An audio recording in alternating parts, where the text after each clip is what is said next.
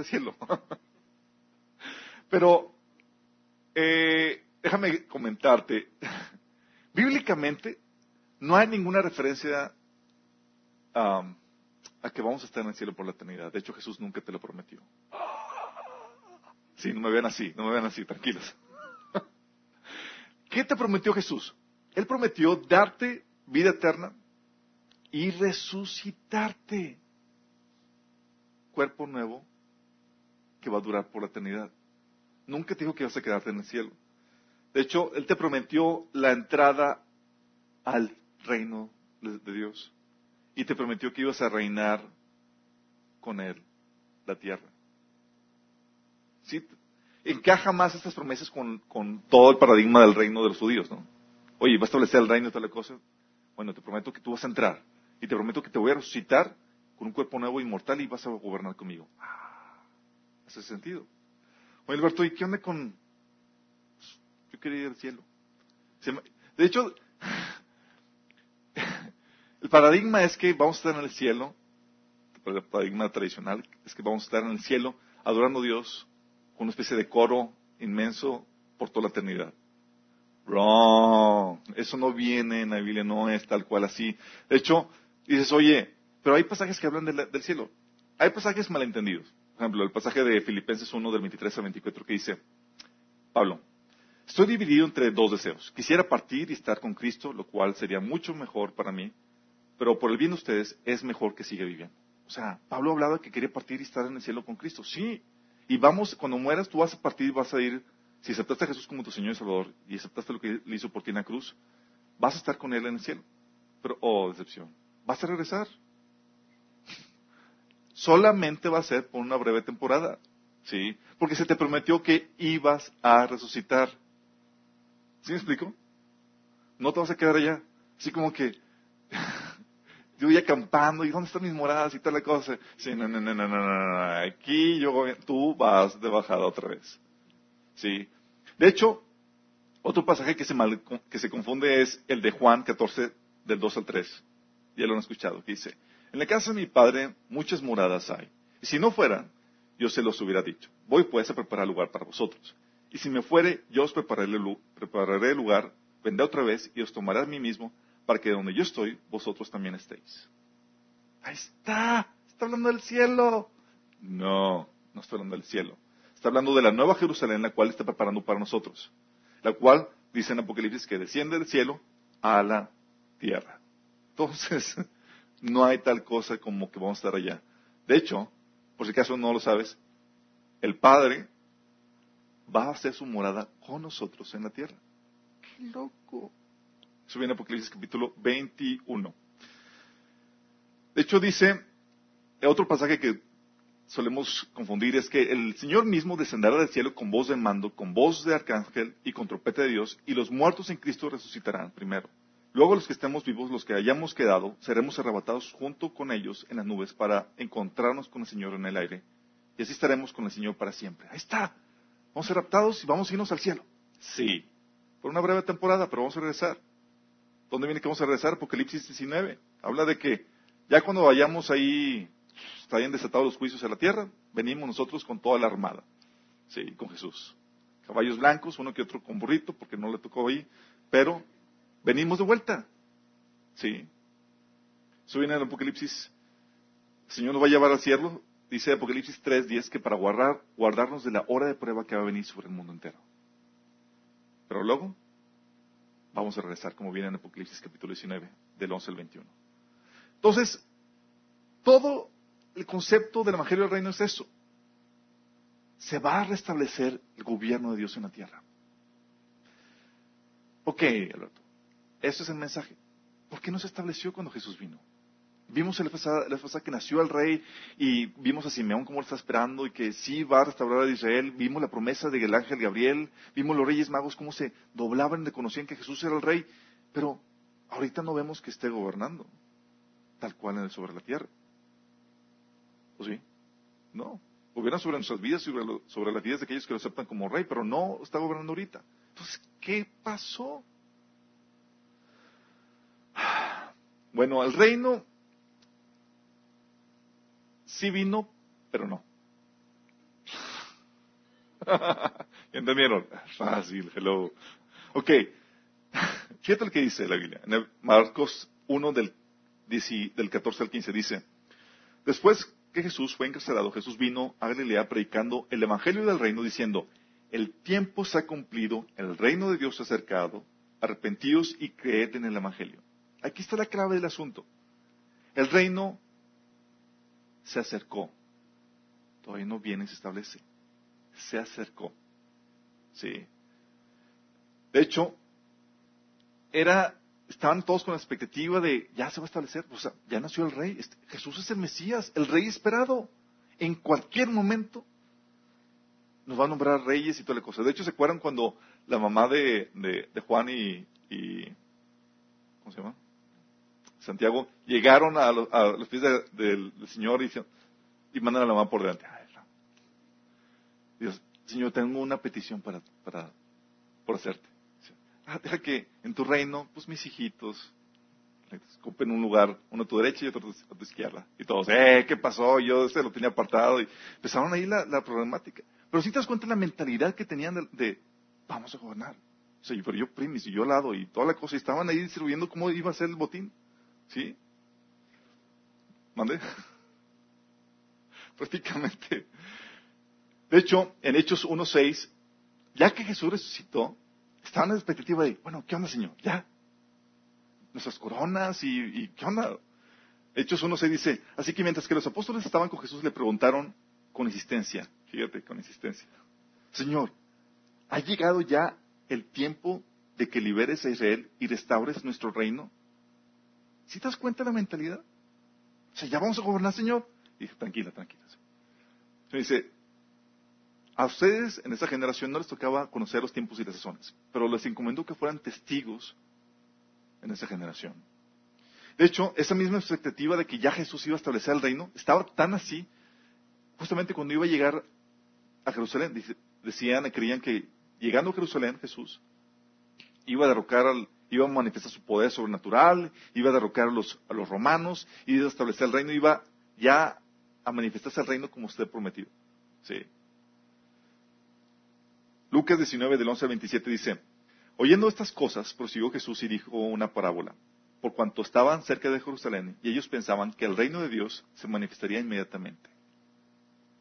¿Ya le estás captando estos pasajes? Antes seguramente te pasaban así de, ¿cómo dice? De noche y no sabías a qué se refería. Bueno, con expectativa generada, sabes lo que esperaban. Wow, seguramente ya va a resucitar a Abraham y todos los santos del Antiguo Testamento y Daniel, voy a conocer a Daniel y todo eso. Bueno, estaban ya con expectativa. Y Jesús les dijo, porque ellos pensaban que el reino de Dios se iba a manifestar inmediatamente. Dijo pues, un hombre noble se fue a un país lejano para recibir un reino y volver. Llamando a diez siervos suyos, les dio diez minas. Esta parábola es la oficial de minas, obviamente. Y les, y les dijo, negociad entre tanto que vengo. Pero sus conciudadanos lo aborrecían y enviaron tras él una embajada diciendo, no queremos que este reine sobre nosotros. Aconteció que vuelto él, después de recibir el reino, mandó llamar ante él aquellos siervos a los cuales había dado el dinero, para saber lo que habían negociado cada uno. Vino primero diciendo, Señor, tu mina ha ganado diez minas. Él le dijo, está bien, buen siervo, por cuanto en lo poco has sido fiel, te tendrás autoridad sobre diez ciudades. Vino otro diciendo, Señor, tu mina ha producido cinco minas. Y también este dijo, tú también sobre cinco ciudades. Vino otro diciendo, Señor, aquí está tu mina, la cual he tenido guardada en un, pañuelo, porque tuve miedo de ti, por cuanto eres hombre severo, que tomas lo que no pusiste y ciegas lo que no sembraste. Paréntesis, aquí no está hablando que, Jesús roba y toma algo que no es suyo, sino que Jesús es un inversor, inversión, inversionista. inversionista, Él te da y te pone a ti trabajar y cosecha lo que tú trabajaste porque Él te dio con qué invertir. Dice, por cuanto eres hombre severo, que tomas lo que no pusiste y sigues lo que no sembraste. Entonces le dijo, mal siervo, por tu propia, propia boca te juzgo. ¿Sabías que yo era un hombre severo y que tomo lo que no puse y que ciego lo que no sembré? ¿Por qué pues no pusiste mi dinero en el banco para que el volver yo lo hubiera recibido con los intereses? Y dijo a los que estaban presentes, quitadle la mina y dadle al que tiene las diez minas. Ellos le dijeron, Señor, tiene diez minas. Pues yo digo que todo el que tiene se le dará. Mas el que no tiene, aún lo que tiene se le quitará. Y también aquellos mis enemigos que querían que yo no reinase sobre ellos, traedlos acá y decapitadlos delante de mí. Como que no es una parábola que, que sale mucho de, ese, de este, pero sí es, sí. En el reino va a haber esa problemática, sí. Ahorita el Señor dice, bueno, no se va a establecer por completo. Voy, tomo el reino, pero voy a regresar. Lo que pasa es que el cumplimiento de las profecías del reino han tenido un cumplimiento parcial. Parcial, um, el sentido de que todavía hay profecías pendientes por cumplir. Y eso es que se han cumplido enormes, eh, una cantidad enorme de, profecías. Se dice que la primera venida de Jesús se cumplieron 300 profecías. ¿Te imaginas? Bueno, por cada una que cumplió Jesús, dejó pendientes ocho profecías por cumplir. Si te das cuenta, la dimensionas la, la, la, problemática. Dices, wow. Bueno, nada más para que te des una idea de esto. Dices, oye, es que lo que me dices está, está bien fumado. ¿Cómo que Jesús va a establecer un reino aquí en la tierra? ¿Va a establecer las condiciones eh, originales en las que estaba la tierra? El, el león va a, eh, a, comer paja de nueva cuenta, el niño va a agarrar la serpiente y luego vamos a reinar. está, está de, de película ciencia ficción. Bueno, déjame decirte, Jesús cumplió perfectamente y puntualmente las 300 profecías o más profecías que de la primera venida. Es para que te dé un poquito de miedo. Si las cumplió, te aseguro que va a cumplir las que faltan. Sí. Y tú puedes verificar eso. No son cosas que se inventaron. O sea, estaban en blanco y negro por lo menos 500 años de que Jesús apareciera. Y se cumplieron puntualmente. Vimos que con la primera venida de Jesús, en este cumplimiento parcial, se cumplieron las festividades judías de primavera. Si saben que las festividades, hay siete festividades que los judíos celebran, las cuales son proféticas, apuntan al, al calendario de Dios. Las profecías de primavera, que son la Pascua, los panes sin levadura, los primeros frutos y el Pentecostés. ¿Se cumplieron? Ya, se cumplieron. Sí. Se cumplió con la Pascua, que simboliza el, eh, se cumplió con, el sacrificio de Jesús, los primeros frutos con la, su resurrección, la del Pentecostés, vimos que se cumplió con el nacimiento de la iglesia. Y faltan tres festividades por cumplirse que son las de octubre. La fiesta de las trompetas, que es el rapto de la iglesia el día del perdón, que es la segunda venida donde Israel será perdonado y salvado, y la de los tabernáculos, cuando Dios hará morada de nueva cuenta con los hombres. Oye, dices, bueno, ¿por qué hacerla de emoción? O sea, si Dios dice, oye, pues ya, oye, chicos, ole, vamos a gobernar aquí entre los doce, nos distribuimos y, y ya ponemos el reino, ¿para qué esperar? ¿Por qué todavía no? ¿Sabes por qué todavía no? Por amor a ti. Porque en, la condición en la que estamos ahorita no podríamos entrar al reino. Es que esta era la problemática que tenían el pueblo de Israel. Ellos decían, pues somos hijos, descendientes de Abraham, se nos prometió a nosotros el reino, vamos a entrar por default. Wrong. Totalmente equivocado. Fíjate lo que dice Mateo 13 del 41 al 42. Y eso es una advertencia de Jesús. Dice, el Hijo del Hombre enviará, ya cuando venga a establecer su reino, Enviará a sus ángeles y arrancará de su reino a todos los que pecan y hacen pecar. Es decir, a todos los humanos. o sea, nos dan la torre con esto. Entonces, ¿por qué no se establece su reino? Yo ya quiero que venga su reino. Ya quiero experimentar la prosperidad, la justicia y todo eso. Oh, gran problema. Si viene ahorita y no te has puesto cuentas con él, tú no entras. ¿Estamos conscientes de eso? Dice, y los arrojará al horno encendido donde habrá llanto y rechinar dientes. Por eso Pablo predicaba, no se dan cuenta que los que hacen lo malo no heredarán el reino de Dios y empieza a nombrar la lista. En 1 de Corintios capítulo 6 del, del, 9, versículo 9 al 10. De hecho, ¿se acuerdan cuando Jesús ah, confrontó al joven rico? que dice, bueno, vende esto y sígueme. Y el joven dijo, chin, se paralizó y se fue mejor. Sí. Y luego Jesús les dijo, es más fácil que un camello pase por el ojo de una aguja que un rico entre en el reino de Dios. Los discípulos quedaron atónitos. Entonces, ¿quién podrá ser salvo? Preguntaron. Jesús los miró y les dijo, humanamente hablando, es imposible. Es decir, nos dio en el traste Jesús con estas palabras. Si tú piensas ganarte el cielo, ganarle entrada al reino de Dios con tus buenas acciones y piensas que te lo mereces porque eres una persona buena, déjame decirte que no vas a entrar. Nadie será justificado delante de Dios por sus buenas obras. Nadie. Eso viene en Galatas 2.16, también en Romanos. Porque dice la Biblia que Romanos 3.23, por cuanto todos pecaron y están destituidos de la gloria de Dios. Todos han pecado. ¿Sabes cuántas veces tuvo que pecar Adán y Eva para ser expulsados del paraíso? Una sola vez. ¿Cuántos pecados has cometido tú en tu corta vida?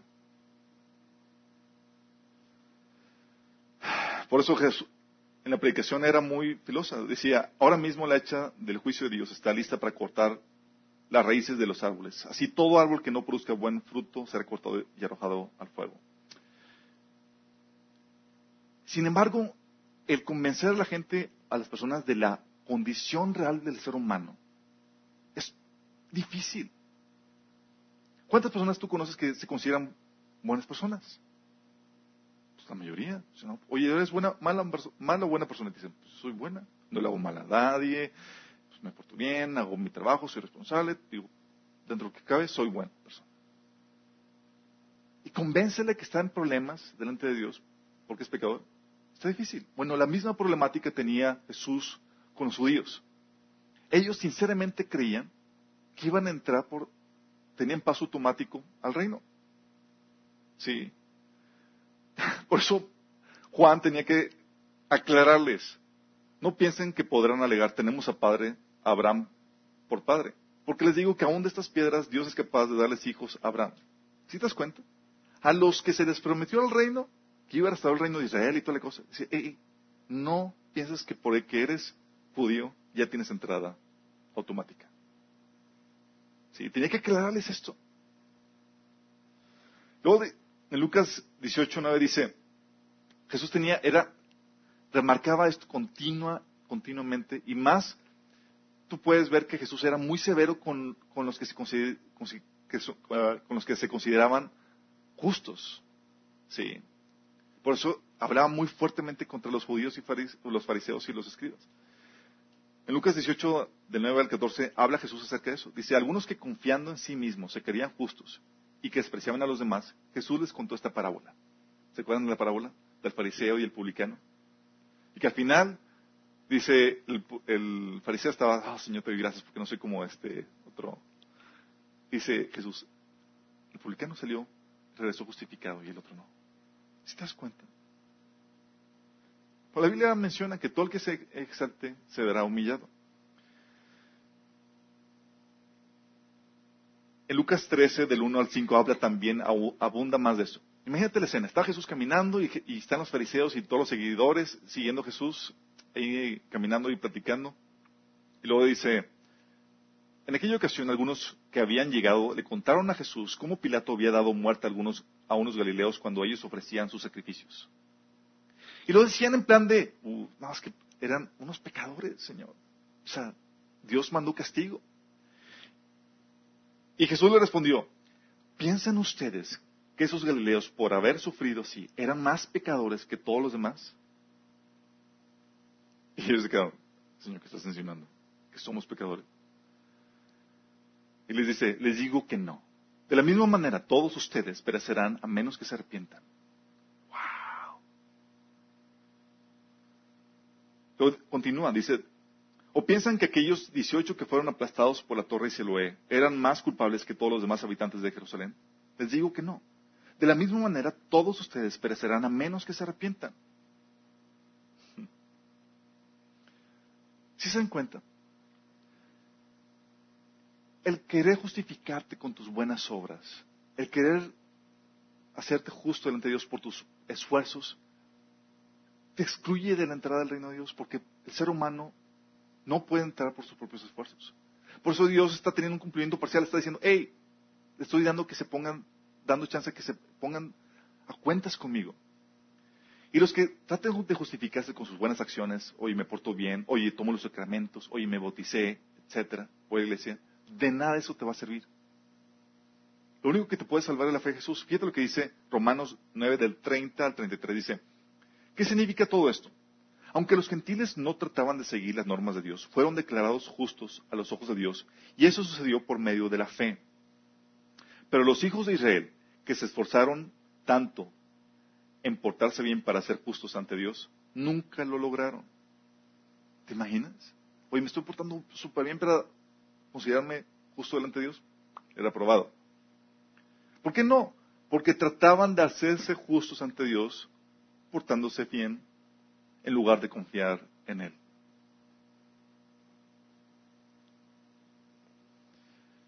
Tropezaron con la gran piedra en su camino. Dios les advirtió en las escrituras cuando dijo, pongo en Jerusalén una piedra que hace tropezar a muchos, una roca que hace caer.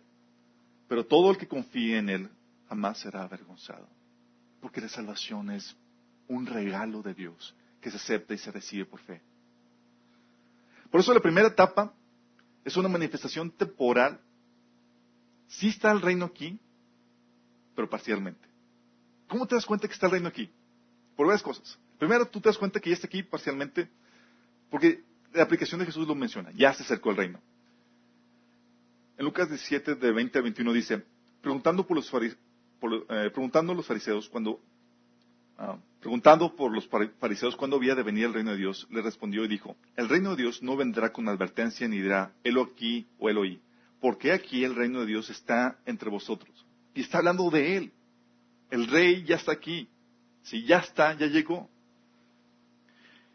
¿Y cómo se manifiesta? Se manifiesta porque el reino, en esta manifestación parcial, te restaura una relación correcta con el rey y su reino. Te está dando la oportunidad. En eso se manifiesta. Fíjate lo que dice.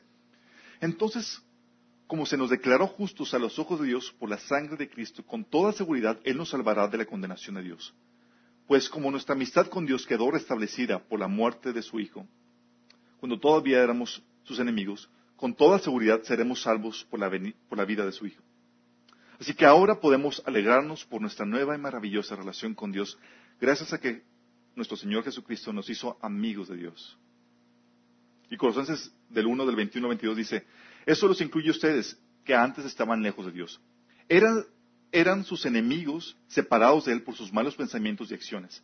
Pero ahora Él los reconcilió consigo mediante la muerte de Cristo en su cuerpo físico.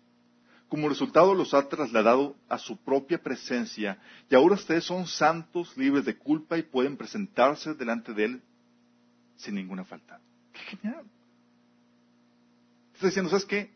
Delante del, en, en el reino, tú ya no eres culpable. Si bien se establece, entras. Si es que has renunciado a tus buenas acciones para poner tu fe en Jesús. También se establece, se manifiesta porque se establece en tu corazón una parte del reino, que es el Espíritu Santo. Dice Juan 14, 17, el Espíritu de verdad a quien el mundo no puede aceptar, porque no lo ve ni lo conoce. Pero ustedes sí lo conocen porque vive con ustedes y estará en ustedes.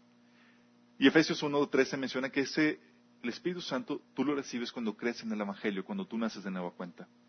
Entonces se manifiesta cuando, estableciéndose el reino en tu corazón, cuando viene el Espíritu Santo, mora dentro de ti. También se manifiesta por la autoridad que Jesús nos ha dado sobre el enemigo.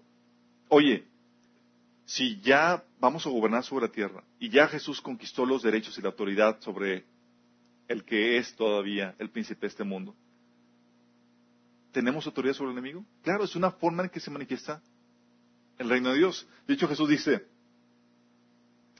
pero si yo por el Espíritu de Dios echo fuera a los demonios, ciertamente ha llegado a vosotros el reino de Dios. ¿Mm? ¿Y qué crees que pasa? Dice Jesús que les he dado autoridad a ustedes para pisotear serpientes y escorpiones y vencer todo el poder del, enemigo y nada les podrá hacer daño. De hecho, ¿te acuerdan de la promesa de la iglesia? En Mateo 16 dice, yo también te digo, tú eres Pedro, y sobre esta roca edificaré mi iglesia, y las puertas del Hades no prevalecerán contra ella. Las señales de, oye, ¿los demonios se nos sujetan? Sí, son manifestación de que el reino de este mundo está siendo destruido y que hay un reino mayor que ha venido. Se está manifestando.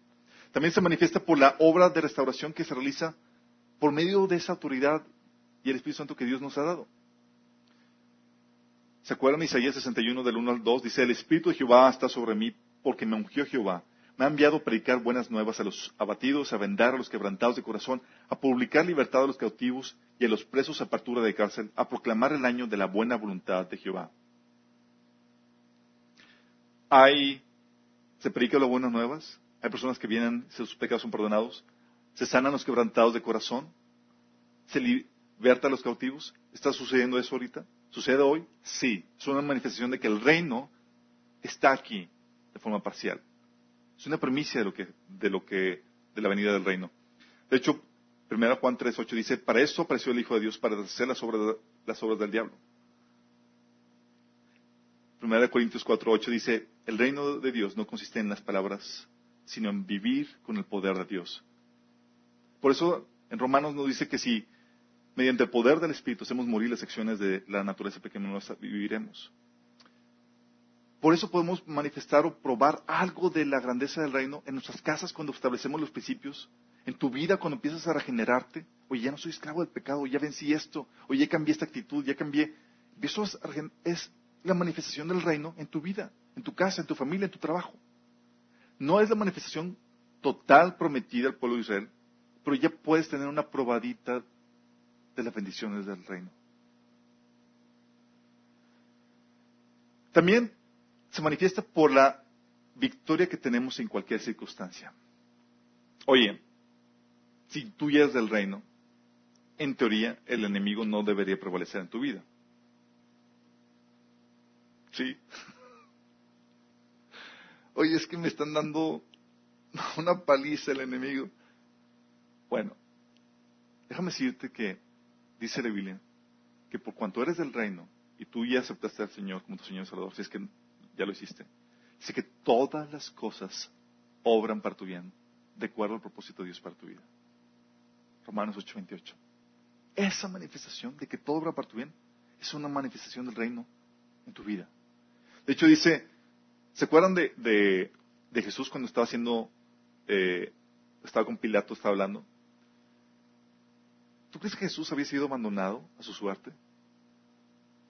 Estaba viviendo en el reino y todo estaba obrando para su bien. De hecho, dice Pilato cuando estaba hablando con Jesús, le dice, ¿por qué no me hablas? Preguntó Pilato. ¿No te das cuenta que tengo poder para ponerte en libertad o para crucificarte? Entonces Jesús le dijo, no tendrías ningún poder sobre mí si no, te lo hubieran dado desde lo alto. Tómala. Es decir, todo esto Dios lo está permitiendo y estoy viviendo la voluntad de Dios para mi vida. ¿Tú crees que me vas a hacer un daño a mí sin que Dios lo permita? Vas a desatar mi propósito. ¿Me explico? Por eso, ¿se acuerdan de los testigos en Apocalipsis? Los testigos, si los que han, leído Apocalipsis dicen, oye, estos dos testigos echaban fuego, las plagas, dice que nadie los podía matar.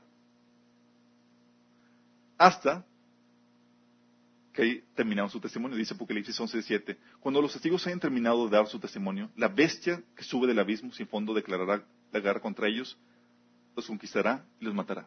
¿Hasta cuándo? Hasta que terminaron. ¿Sabes tú que esto es para todos nosotros? El enemigo no te puede tocar nada sin permiso de Dios, si estás viviendo su voluntad. Y no te puede quitar la vida hasta que Dios así lo decida. De hecho, lo que muchas veces en la historia se ve como un chin, ya lo mataron. Para Dios es, es tu tiempo de partir. ¿Se acuerdan de cuando Jesús le dijo a Pedro cómo iba a morir? Le dijo que iba a ser crucificado, que, te llevarán donde no quieres y extenderán tus manos, todo eso. Y Jesús le dijo, Jesús dijo esto para darle a conocer el tipo de muerte con la que Pedro glorificaría a Dios. Nada se ha escapado de Dios. Y ese tipo de victoria es la que se experimenta porque estamos viviendo el reino de Dios. Dice, Por eso Pablo decía, miren chicos, para mí el vivir es Cristo y el morir es ganancia. Ese tipo de victoria solamente se vive y es posible cuando estás en el reino. Cuando no estás en el reino, las cosas sí obran para tu mal. ¿Sí? Esta no es una frase positiva que puede decirle todo el mundo. ¿Sí? Esto funciona para los que somos del reino. Dice, luego el pasaje de Romanos 8 del 31 al 37, que es genial. Dice, ¿qué podemos decir de cosas tan, tan maravillosas como estas? Si Dios está a favor de nosotros, ¿quién podrá ponerse en nuestra contra? Si Dios nos, no se guardó ni a su propio Hijo, sino que lo entregó por todos nosotros, ¿no nos dará también todo lo demás? ¿Quién se atreve a acusarnos a nosotros, a quien Dios ha elegido para sí? Nadie, porque Dios mismo nos puso en una relación correcta con Él. Entonces, ¿quién nos condenará? Nadie. Porque Cristo Jesús murió por nosotros y resucitó por nosotros y está sentado en, el lugar de honor a la derecha de Dios e intercede por nosotros. ¿Acaso hay algo que pueda separarnos del amor de Cristo? ¿Será que Él ya no nos ama si tenemos problemas, aflicciones, o si podemos, o si somos perseguidos, o pasamos hambre, o estamos en la miseria, o en peligro, o bajo amenaza de muerte? Como dicen las Escrituras. Por tu causa nos matan cada día, nos tratan como ovejas en el matadero. Claro que no. A pesar de todas estas cosas, nuestra victoria es absoluta por medio de Cristo que nos amó. Wow. Si tú eres cristiano y no estás viviendo en este nivel, no estás reclamando las promesas del reino. Pero Dios promete que todo esto va a obrar para tu bien.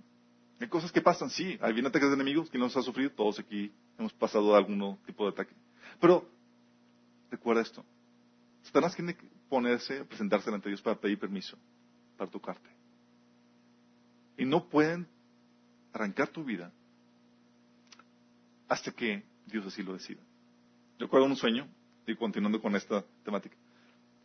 Tuve un sueño donde eh, vi un demonio, eh, bueno, se me, apareció un demonio, y me agarra así de la camisa y empieza así, eh, empieza a insultar, empieza a decirme cosas, y estaba botado de la risa. Ja. Estaba así de que me hacía pipí de la risa. Y este estaba enojadísimo.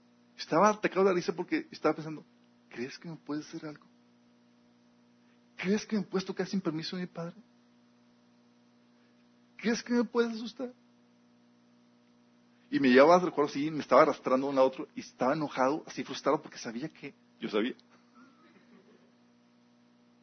¿Sí me explico? Esto es parte del reino. Se ha establecido parcialmente, pero no es todo. El reino va a venir y se va a establecer tal como Jesús lo predijo. Eso lo vamos a ver en la siguiente ocasión. Pero antes de la invasión, antes de que venga toda la artillería, todo el ejército de Dios para establecer su reino aquí sobre la tierra, Dios estaba enviando su embajada de paz solicitando la rendición de toda persona. ¿Se acuerdan en las películas o pasajes en la Biblia donde van a invadir una ciudad? ¿Qué es lo que hacen típicamente antes de empezar con el ataque? Envían un mensajero a la embajada Chicos, venimos, tenemos aquí, eh, vamos a venir a atacarlos, vamos a establecer aquí, eh, a conquistarlos. Ah, estamos solicitando que se rindan pacíficamente, se vengan, vengan a su reino, para que ya no sufran las consecuencias. ¿Suena familiar? ¿Qué creen que estamos haciendo aquí? ¿Por qué creen que Jesús nos, dejó aquí? Chicos, el reino viene, se ha acercado estemos solamente como mensajeros, como embajadores. Y te decimos, arrepiéntete, ríndete a nuestro reino, porque si no, vas a sufrir las consecuencias. Porque es que era la, aplicación de Jesús así. Es, arrepiéntete, porque el reino de Dios es acercado. Estamos listos para venir a atacar. Eso en Marcos eh, Mateo 3 del 1 al 2, lo que decía, comenzó con Juan el Bautista, con Juan el Bautista. Comenzó predicando, arrepiéntanse porque el reino de los cielos está cerca. Ellos sabían que si venías establecida y tú no estabas en una relación correcta con el reino, ya parías chayotas. ¿Sí me explico? Ya había problemas. Y luego también consiguió con Jesús. Dice, Jesús vino a Galilea predicando el Evangelio del Reino de Dios, diciendo, el tiempo se ha cumplido, el reino de Dios se ha acercado, arrepentidos y creed en el Evangelio. Y continúa con nosotros, con la iglesia. Y se le envió a los gentiles, fíjate lo que dice, Dios llama a Pablo, le dice, te envío a los gentiles para que les abras los ojos a fin de que pasen de la oscuridad a la luz, del reino de, de Satanás al de Dios. O sea, ahorita hay la oportunidad de cambio de reino. En términos pacíficos y buena onda. sí. Entonces recibirán el perdón de sus pecados y se les dará un lugar entre el pueblo de Dios y el cual es, el cual es apartado por la fe en mí. Según de Corintios 5 del 20 al 21 dice, así que somos embajadores de Cristo como si Dios los exhortara a ustedes por medio de nosotros. En nombre de Cristo le rogamos que se reconcilien con Dios. Ese es nuestro mensaje. Reconcíliate con Dios ahorita. Después, no sabes si va a haber después. ¿Te acuerdas cómo predicaba Pablo el Evangelio? Decía en Hechos del 7 del 30 al 31. En la antigüedad Dios pasó por alto la ignorancia de la gente acerca de estas cosas. Pero ahora Él manda que todo el mundo, de, en todas partes, se arrepiente de sus pecados y vuelva a Él. Pues Él ha fijado un día para juzgar al mundo con justicia por el hombre que Él ha designado y les demostró a todos quién es ese hombre al levantarlo de los muertos. ¿Instrucción clara? ¿Precisa? ¿Nuestro mensaje? Arrepiéntese, por favor, y reconcíliense con Dios. Si no los has hecho, si todavía sigues viviendo tus propios caminos, estás en graves problemas. Si tú piensas que por tu propia justicia, tus buenas obras, ir a la iglesia, cumplir los sacramentos, vas a tener el paz del reino, estás en problemas. Tienes que renunciar y rendir todo eso. Por eso la prédica de, Pablo, chicos, dices, oye, entonces Pablo, ¿qué predicaba? El reino. Este mensaje. No predicaba el cielo, sino cómo entrar en el reino próximo a establecerse en la tierra. Tú lees los evangelios, Hechos de 20 al 25, dice, escuchen, yo sé que ninguno de ustedes, entre quienes he andado predicando el reino de Dios, volverá a verme. Felipe hablaba acerca de eso, dice, cuando creyeron a Felipe que anunciaba el evangelio del reino de Dios y el nombre de Jesucristo, se bautizaron hombres y mujeres. Y es que debes entender que la predicación del Evangelio del Reino, la predicación del Evangelio, chicos, estaba entretejida con la profecía bíblica de su segunda venida y el establecimiento del reino. De tal manera que prácticamente no había diferencia. Cuando te predicaban el Evangelio, te predicaban profecía. ¿Sí te imaginas? Por eso tienes a la iglesia de Tesanolicenses, que era una iglesia de unas semanas de, formación, expertos en profecía bíblica. Expertos. Dices, oye, las cartas de Pablo con más profecía, o con más, eh, es tesalonicense. Y llevaban semanas de convertidos. Dices, ¿qué onda? Porque cuando les compartías el Evangelio, les compartías las buenas nuevas del reino. El Evangelio y la profecía bíblica estaban tan mezclados que prácticamente no había diferencia. Te estoy invitando a que tengas la esperanza que yo tengo. ¿Qué esperanza tienes? ¿De qué viene? Sí. Por eso, tal era la esperanza, tal conocimiento, tan expectativa tenían los cristianos. ¿Sabes cómo se saludaban? Se saludaban diciendo Maranata. Maranata significa el Señor viene. El Señor viene. Te recordaban. Y era la expectativa que tenían. De hecho, ellos no esperaban, tú lees en los evangelios, ellos no tenían la, no esperaban ir al cielo. Sí, iban a ir, pero, por pero lo que esperaban porque se les había vendido no era el cielo era la manifestación gloriosa de nuestro Dios y Salvador Jesucristo. Timoteo 2.3 habla acerca de eso. ¿Qué esperaban con ansias? Ya, el reino. ¿No el cielo? De hecho, ¿sabes con qué se consolaban? Cuando alguien moría. No se consolaban con que, ay, lo vas a ver en el cielo. ¿Sabes con qué se consolaban?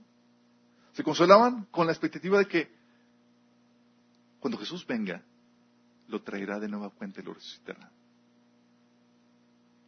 ¿Con qué se consolaban? Con el Evangelio del Reino. ¿Sí te das cuenta? El mensaje del reino es simple. Jesús es el Señor, el Mesías, el Rey prometido. Tienes que reconocerlo. Su reino prometido está por establecerse sobre toda la tierra. esta será restaurada la gloria original y habrá justicia, gozo y paz. En este tiempo, por su obra en la cruz, está extendiendo perdón y entrada a su reino a todos los que se arrepientan de sus delitos, de andar en sus propios caminos y lo acepten como rey y señor. Los que lo rechacen y no se rindan a su señorío, lo tendrán que hacer a la fuerza para luego ser destruidos. La Biblia dice que toda rodilla se doblará y toda lengua confesará que Jesucristo es el Señor. Tú puedes doblar tu rodilla ahorita y conocerlo como rey, o lo tendrás que hacer después, pero para destrucción. Pero todos a final de cuentas lo tendrán que hacer. Hay muchos detalles acerca del reino que la Biblia habla acerca de eso y Dios quiere que se apasione con eso. Detalles como, oye, los que aceptaron y murieron ya no entrarán, cómo será la venida, con qué cuerpo resucitaremos, a qué naciones gobernaremos, si van a quitar, si van a quitar los pecadores. Cosas, detalles eso, que les recomiendo que tomen el, estudio de apologética que está publicado en el portal, o los que lo están dando, que no falten. Y es aquí donde dices, oye, entonces todo lo que he aprendido del cielo y luego la iglesia, ¿dónde encaja la iglesia? ¿Sabes qué es la iglesia? Jesús no vino a fundar una religión.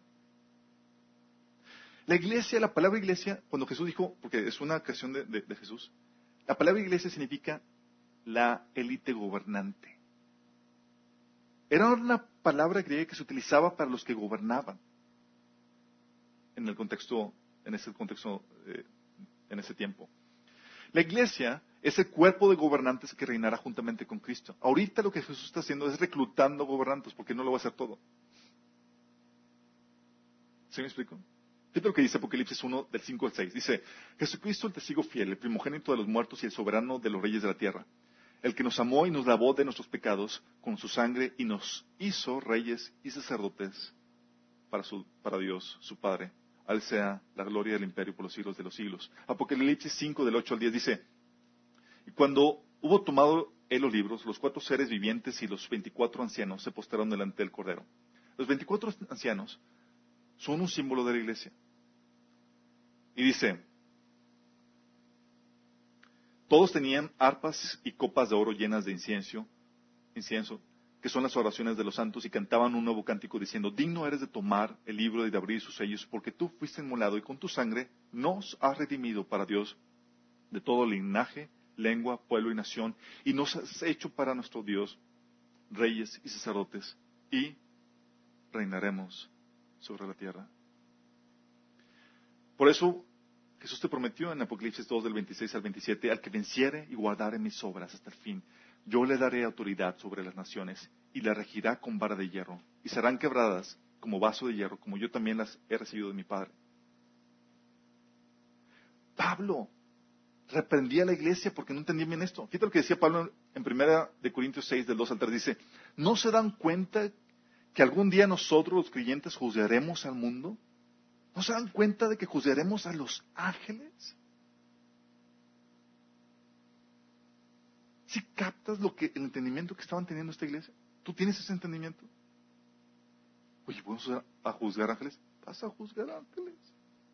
¿Vas a juzgar al, mundo? Vas a juzgar al mundo. Obviamente Dios te va a dar más sabiduría y te va a dar su presencia y todo lo que necesitas para hacer eso.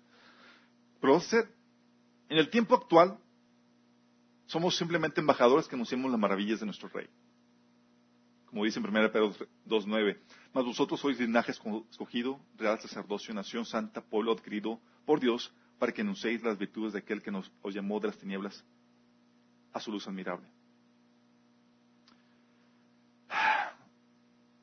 Entonces, si el reino se va a establecer hasta que Jesús venga, entonces ahorita no podemos hacer nada. ¿No lo establecemos acaso con nuestros esfuerzos evangelísticos? ¿O con nuestro liderazgo? Tenemos la responsabilidad de ser luz y sal con nuestras buenas obras, como viene en Mateo 5 y Efesios 2.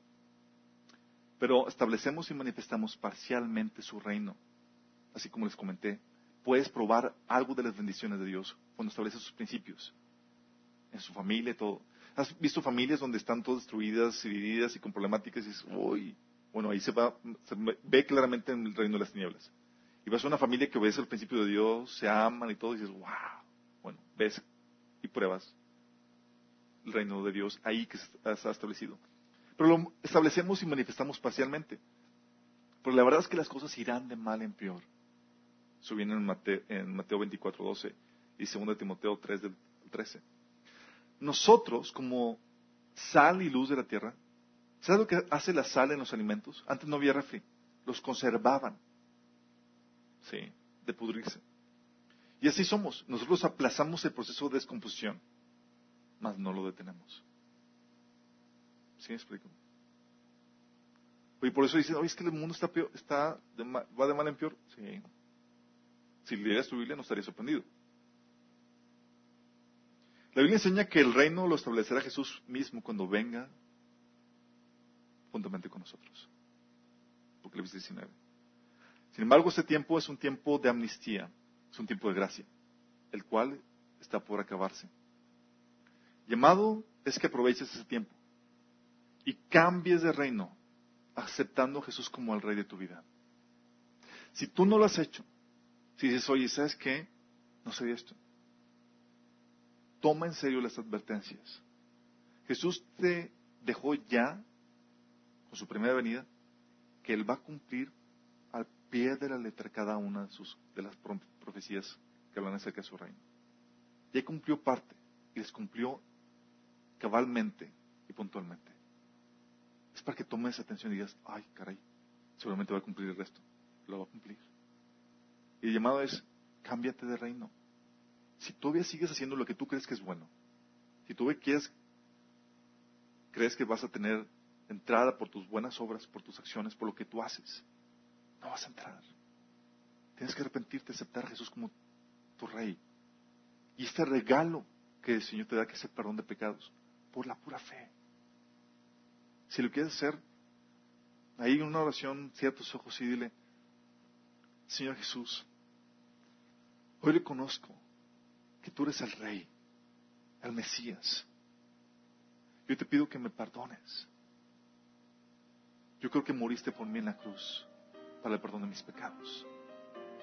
Sálvame. Dame tu espíritu. Límpiame. Si tú hiciste esto, es el primer paso. Hay mucho que tienes que aprender. Y dices, oye, yo ya acepté al Señor. El llamado que el Señor tiene para ti es que cumplas tu función de ser embajadores. Gente alrededor tuyo aún escucha el Evangelio. Necesita esperanza. Necesita tener esta oportunidad. Y tú la tienes. El Señor te dejó aquí, no para que acampes, como que chicos, aquí vamos, ya esto va a ser la vida. No, no, no, no. El Señor te está invitando a que la inviertas, la desgastes, para la verdadera vida que viene cuando, cuando vengamos. Estás su reino. ¿Estás invirtiendo? ¿Su vida estás cosechando? ¿Te acuerdas de la parábola de, los, de las minas? El Señor te dio a ti. Y Él espera que regreses algo. el Señor te pide que lo representes. Gente que no lo conoce. Gente que necesita lo que tú ya tienes. Si realmente el Señor nació en ti y eres embajador del reino, no puedes quedarte callado. Sí. Seamos buenos embajadores porque representamos a un reino incomovible. Oramos. Señor, Queremos ser esos embajadores que llevan tu buena nueva, Señor. Las buenas nuevas del reino. A la gente que aún no tiene esperanza. A la gente que aún no te conoce. A la gente que aún no ha aceptado tu perdón, Señor, y sigue luchando con sus, con sus obras, Señor, en conseguir lo que tú nos das gratuitamente.